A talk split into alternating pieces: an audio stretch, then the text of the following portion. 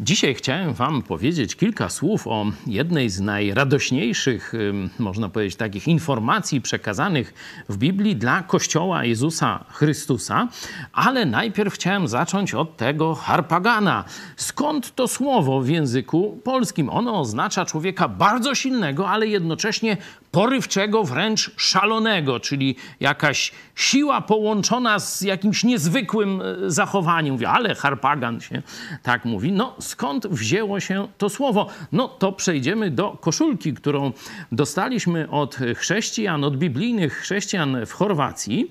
E, zobaczcie, to jest ta koszulka z takim napisem. Tu jest tekst biblijny, pierwszy list do Tesaloniczan, czwarty rozdział, tam 13-17 wersety i harpazo. Co to jest? O co chodzi? Dlaczego to słowo takie jest ważne dla Kościoła Jezusa Chrystusa? Otóż otwórzmy sobie ten list do Tesaloniczan. Ja już tam skrócę, 16-17 werset.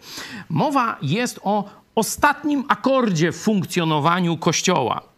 Gdyż sam Pan na dany rozkaz, na głos Archanioła i trąby Bożej stąpi z nieba, wtedy najpierw powstaną ci, którzy umarli w Chrystusie, i tu właśnie jest wiadomość dla Kościoła dzisiaj, czy w najbliższej przyszłości. Potem my, którzy pozostaniemy przy życiu, razem z nimi porwani będziemy w obłokach, w powietrze na spotkanie Pana. I tak zawsze będziemy z Panem tu użyte właśnie porwani, e, będziemy porwani w obłokach w powietrze, to jest właśnie to, ten czasownik w bezokoliczniku harpadzo.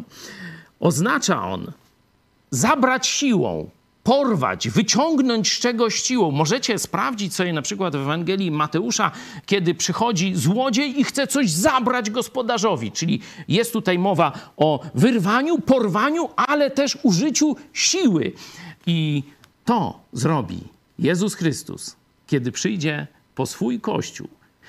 Następny werset 18. Przeto zachęcajcie siebie nawzajem tą obietnicą